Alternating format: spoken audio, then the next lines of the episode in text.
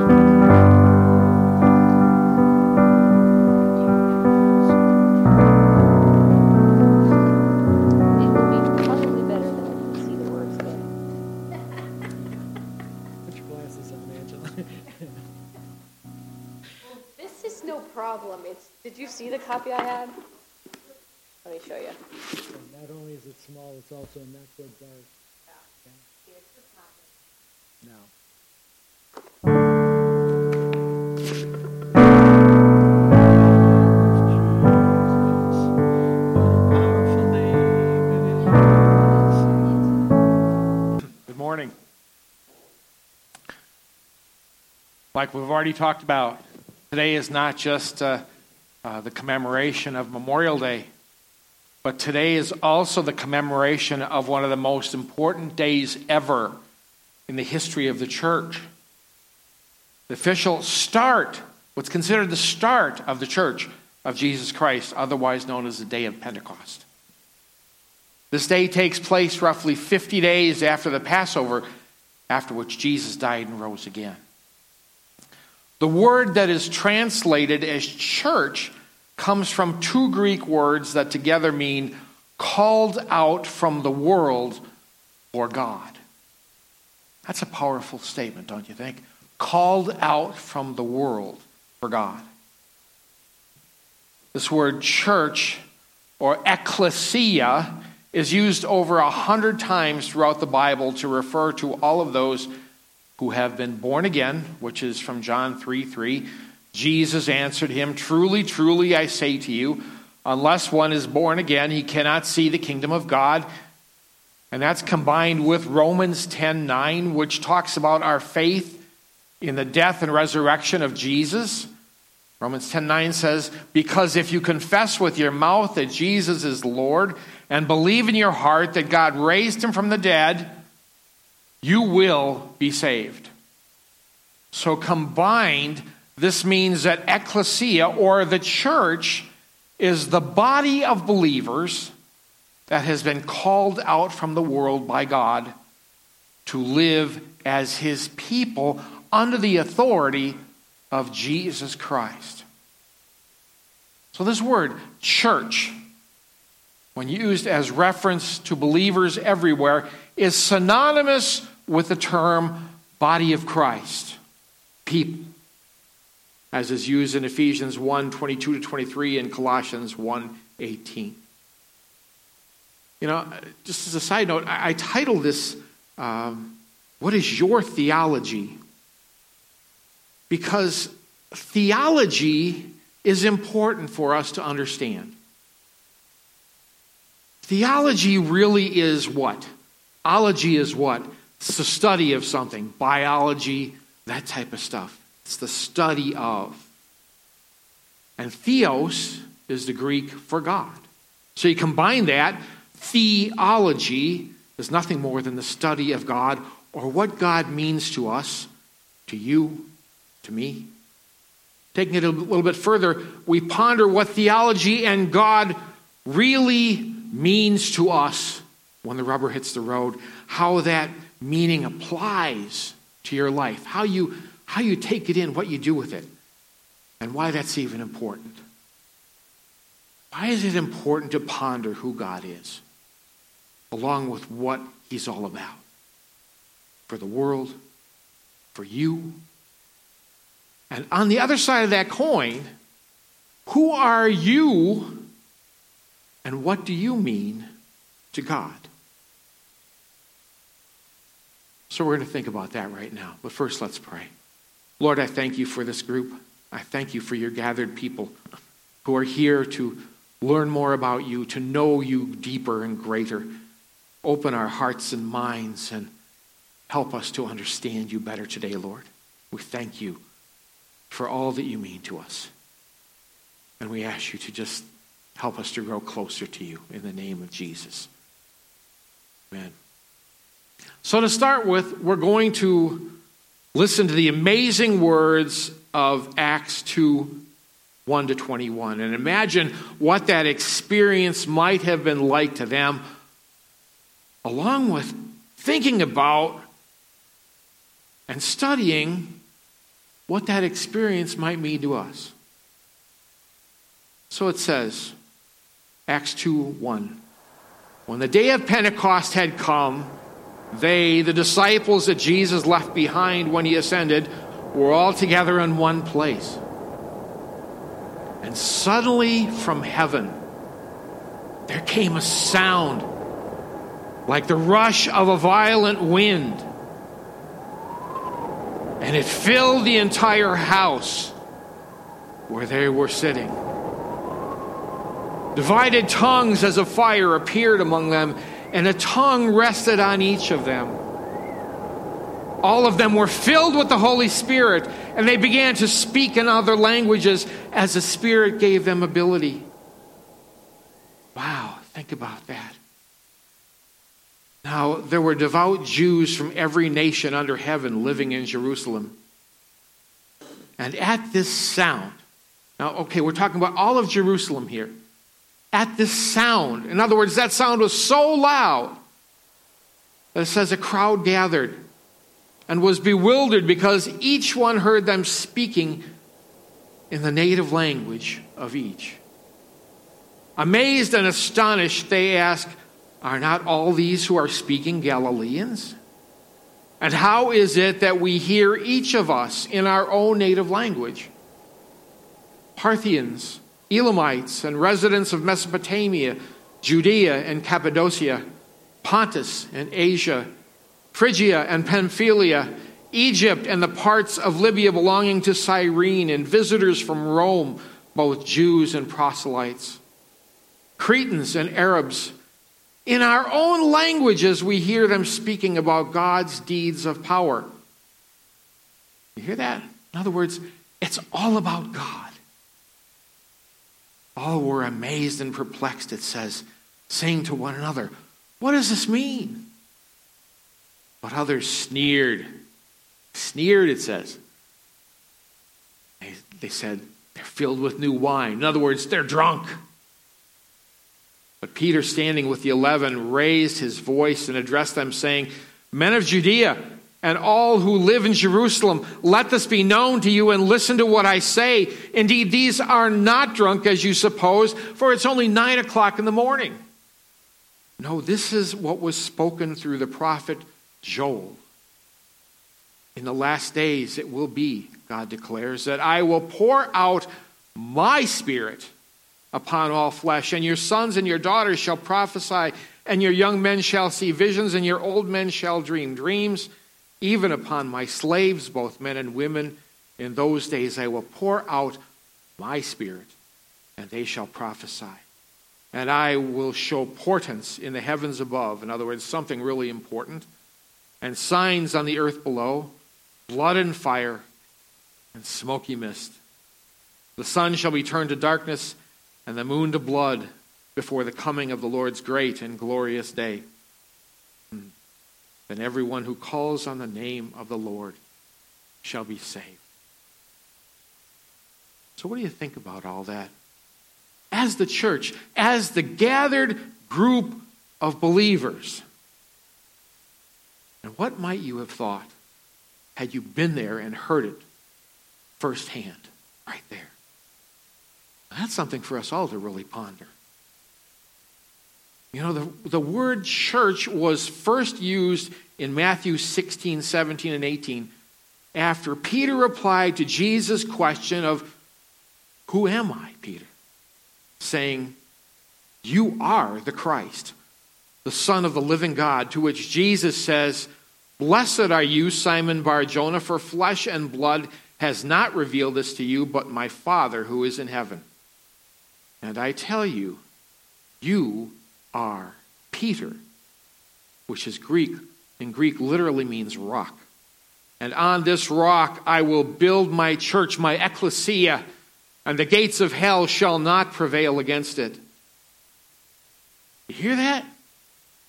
This is what you might call a confirmation of identity moment.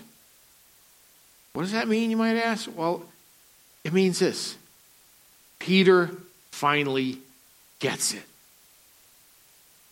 First Peter willingly acknowledges and admits to the identity of who Jesus is, both in history and his own life. Jesus is the Christ, the Son of the living God.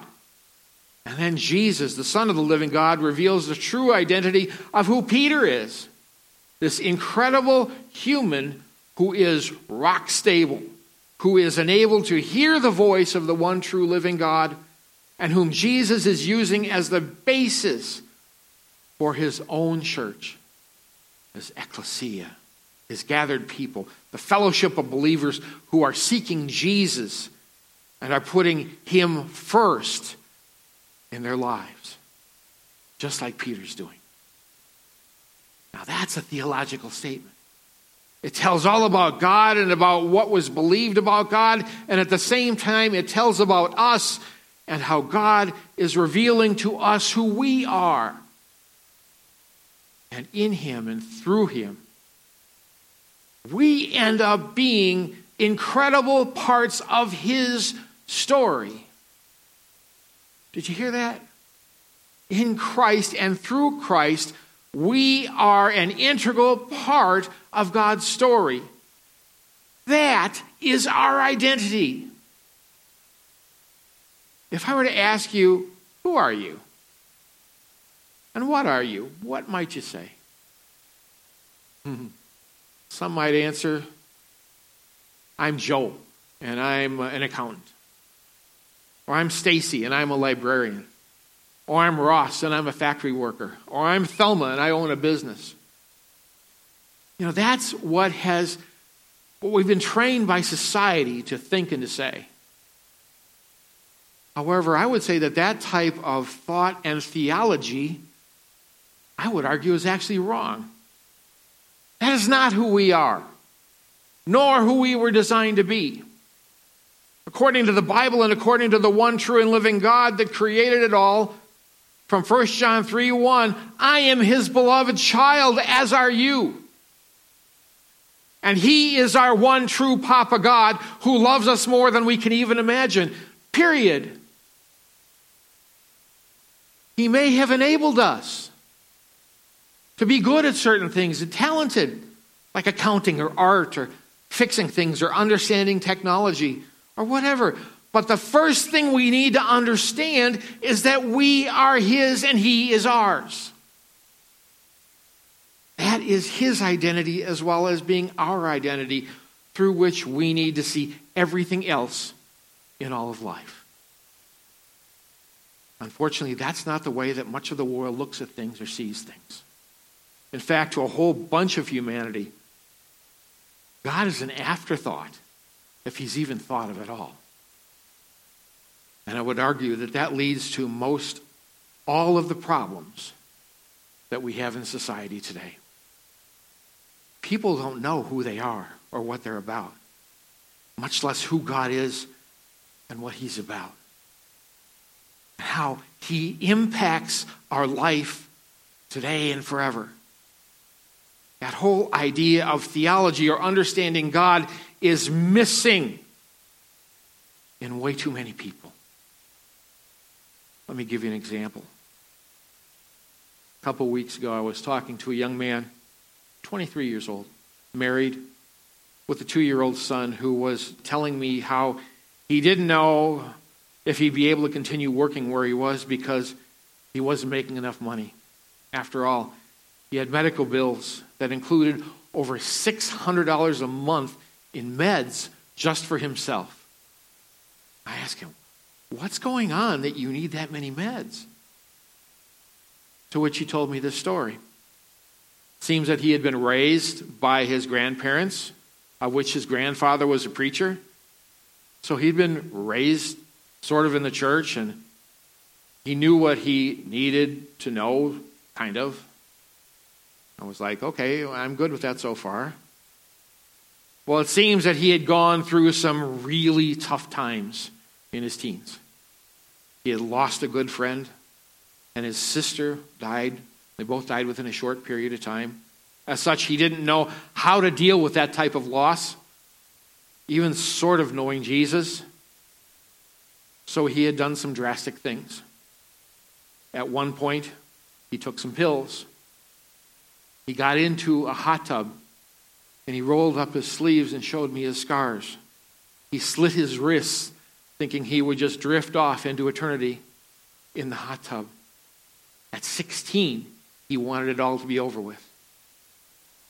While he was found and saved. But since then, he's been on massive amounts of antidepressants and other drugs that he's so dependent upon now that if he's not exactly on time with them, he goes through all sorts of physical problems. In other words, the devil has him on such a short leash and had him in such total bondage to the lie about who he was, who God was, and what he needed in life, even though he had glimpses of being a Christian. So I asked him a few questions to make him think theologically. I said, You know what's right, right? You were raised with truth, correct? Now let me ask you this. Think about this. Ponder it really, really deeply. You don't have to tell me right now. But who is God to you? Not according to the Bible or Scripture, but who is God to you? In your head, in your heart, in your gut. And to go along with that, who are you to Him? And finally, how does all that mesh with how you're living your life today. He's like, What? What do you mean? Who is God to me and who am I to him? He said, I don't understand. So I told him, Think about it this way. You have a two year old son, right? He said, Yep. I said, How much do you love him? He said, Oh, there's no measure. I just love him so much. I said, Okay, now let's think about this. I said, I want you to go outside. I want you to hold up your hand and say, I want a hot fudge sundae to appear here right now, and then blow on your hand. What's going to happen? He said, Nothing. I can't do that.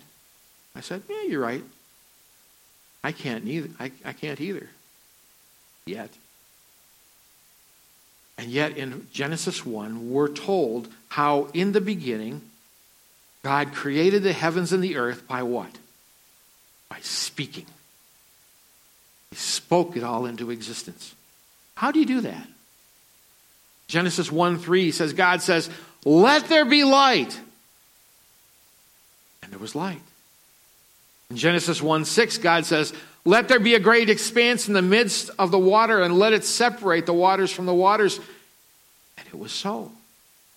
And God called the expanse heaven.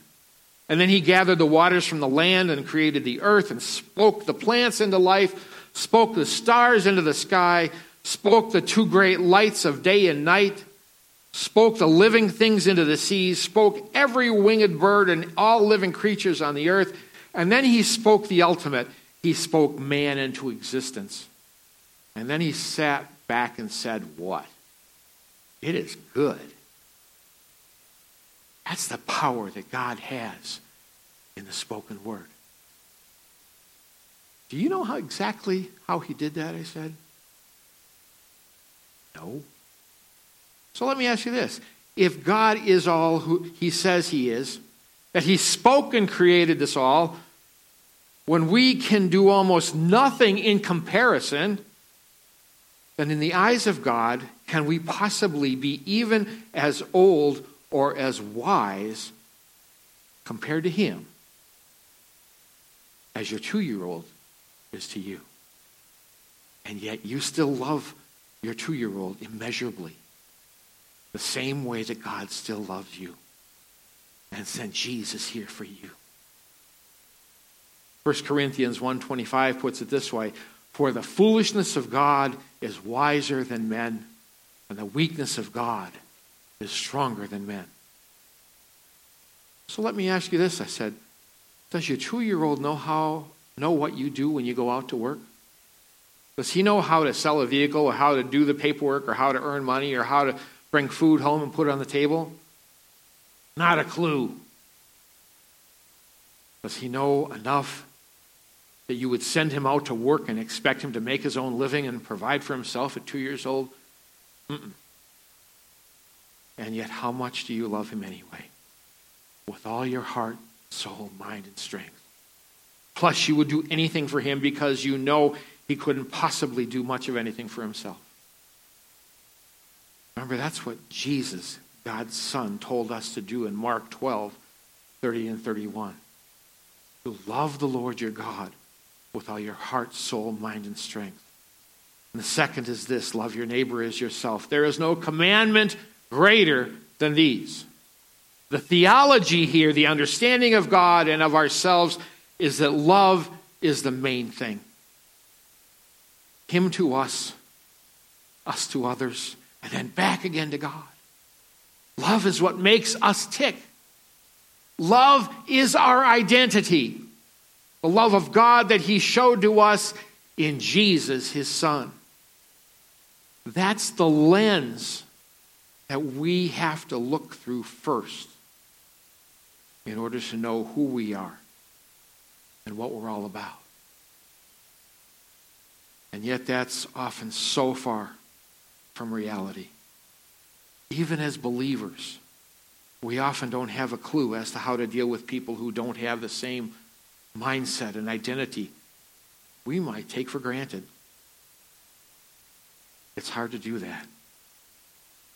More and more people are identifying with what they do, with what they think they know, rather than who they are and who they were created to be. And frankly, such errors in identity and theology are tearing things apart all over the world. I'll let you in on a situation I went through on our trip in March. It goes along the same line. We sat at the same table for dinner every night with our friends from Germany. About 10 feet away, at another table in the same dining room, was a group of six that sat together every night, too.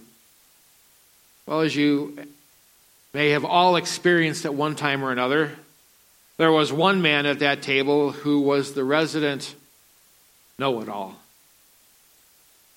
He knew everything about everything and wasn't afraid to share his extensive expertise with everyone all the time. And he did it loudly so that everyone possible could hear how great he was.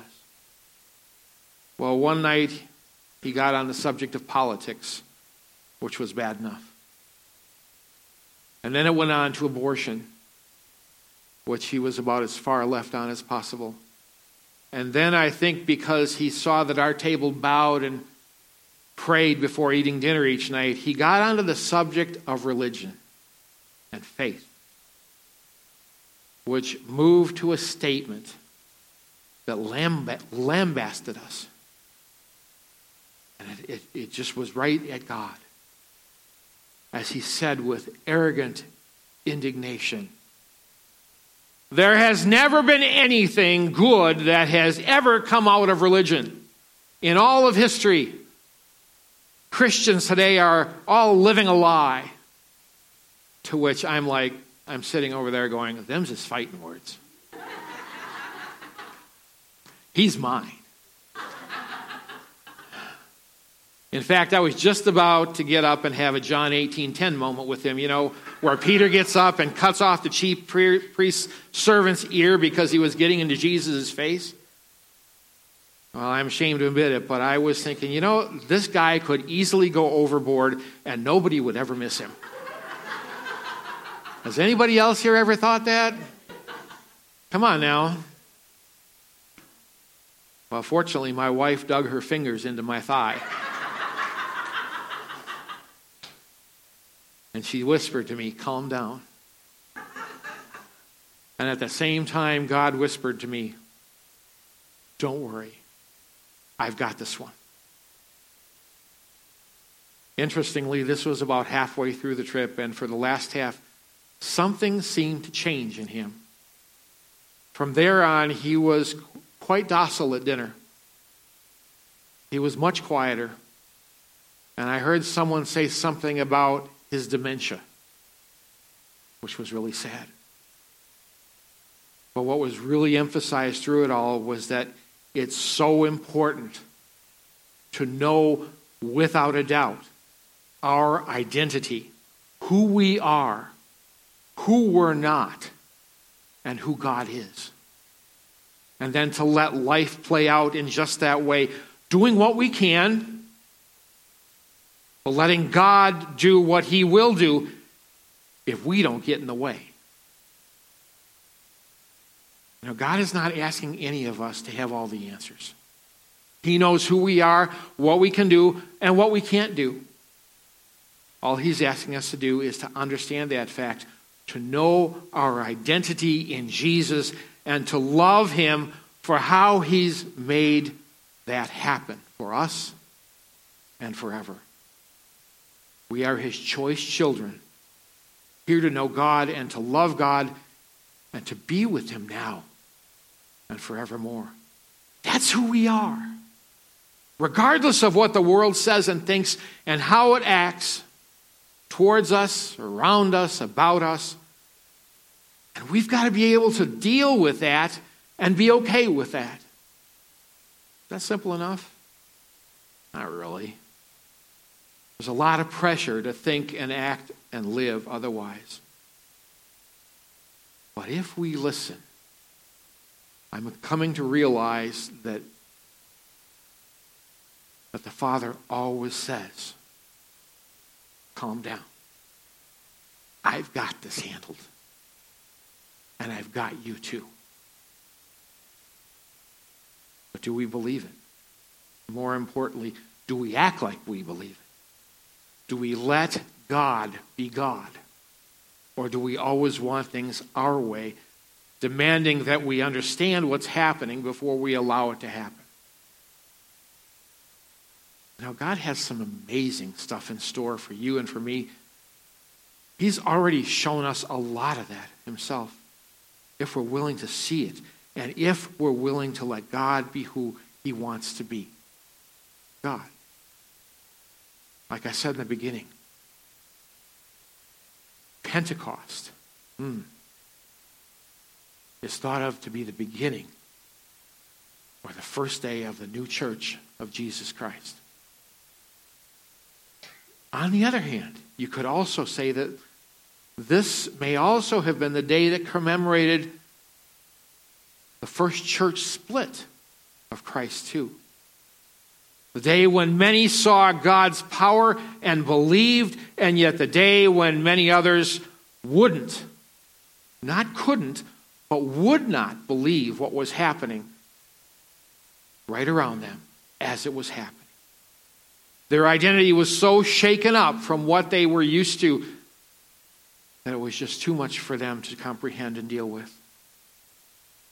And so they wouldn't believe. They chose not to believe what God can do when He wants to do it.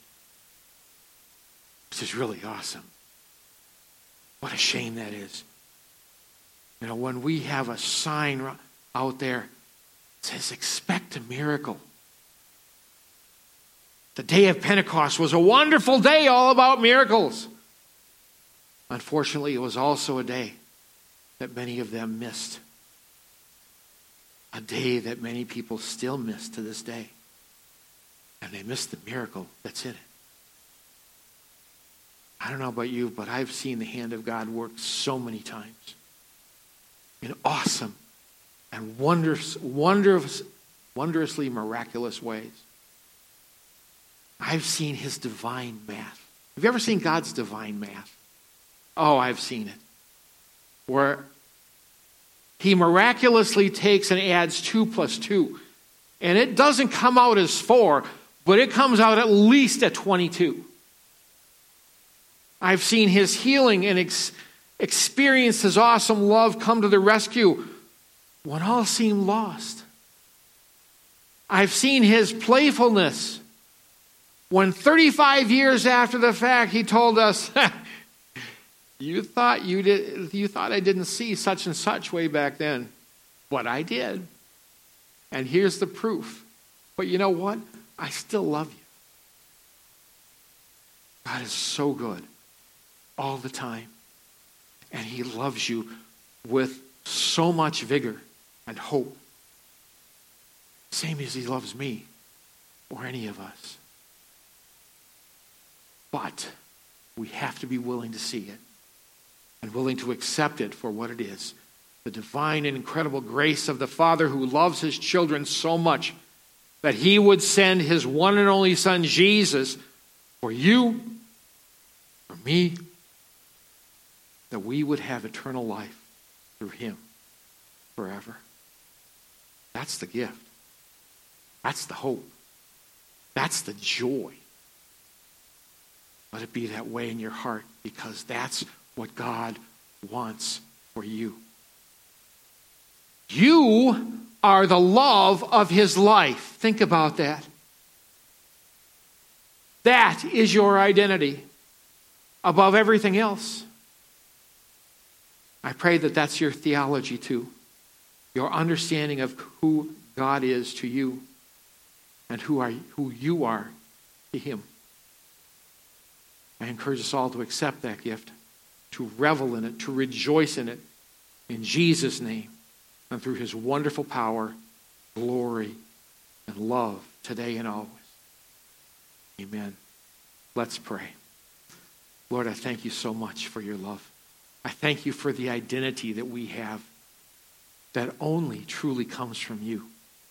You have designed us for amazing things, but we have to look to you for them, not to ourselves, not to society. Thank you, Lord, for being who you are. You are the one true God that loves your kids so much that you send Jesus here to live and die and rise again for us.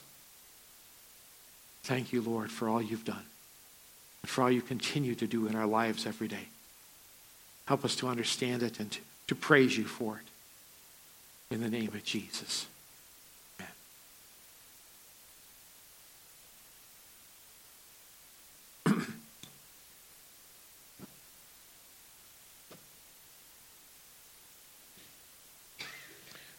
Let's stand together. Bless you, Lord. Hallelujah. Put your hand in your heart this morning. Let God just overwhelm you with His presence. Hmm. Thank you, Father. Thank you for Pentecost. Thank you that today we celebrate so much has happened in this world because you came, because you loved us, and because you're working every day and we don't even see it. We love you and praise you. Hallelujah. May the Lord bless you and keep you. May the Lord make his face shine upon you, lift up his countenance upon you, and give you peace in Jesus' mighty name. Amen.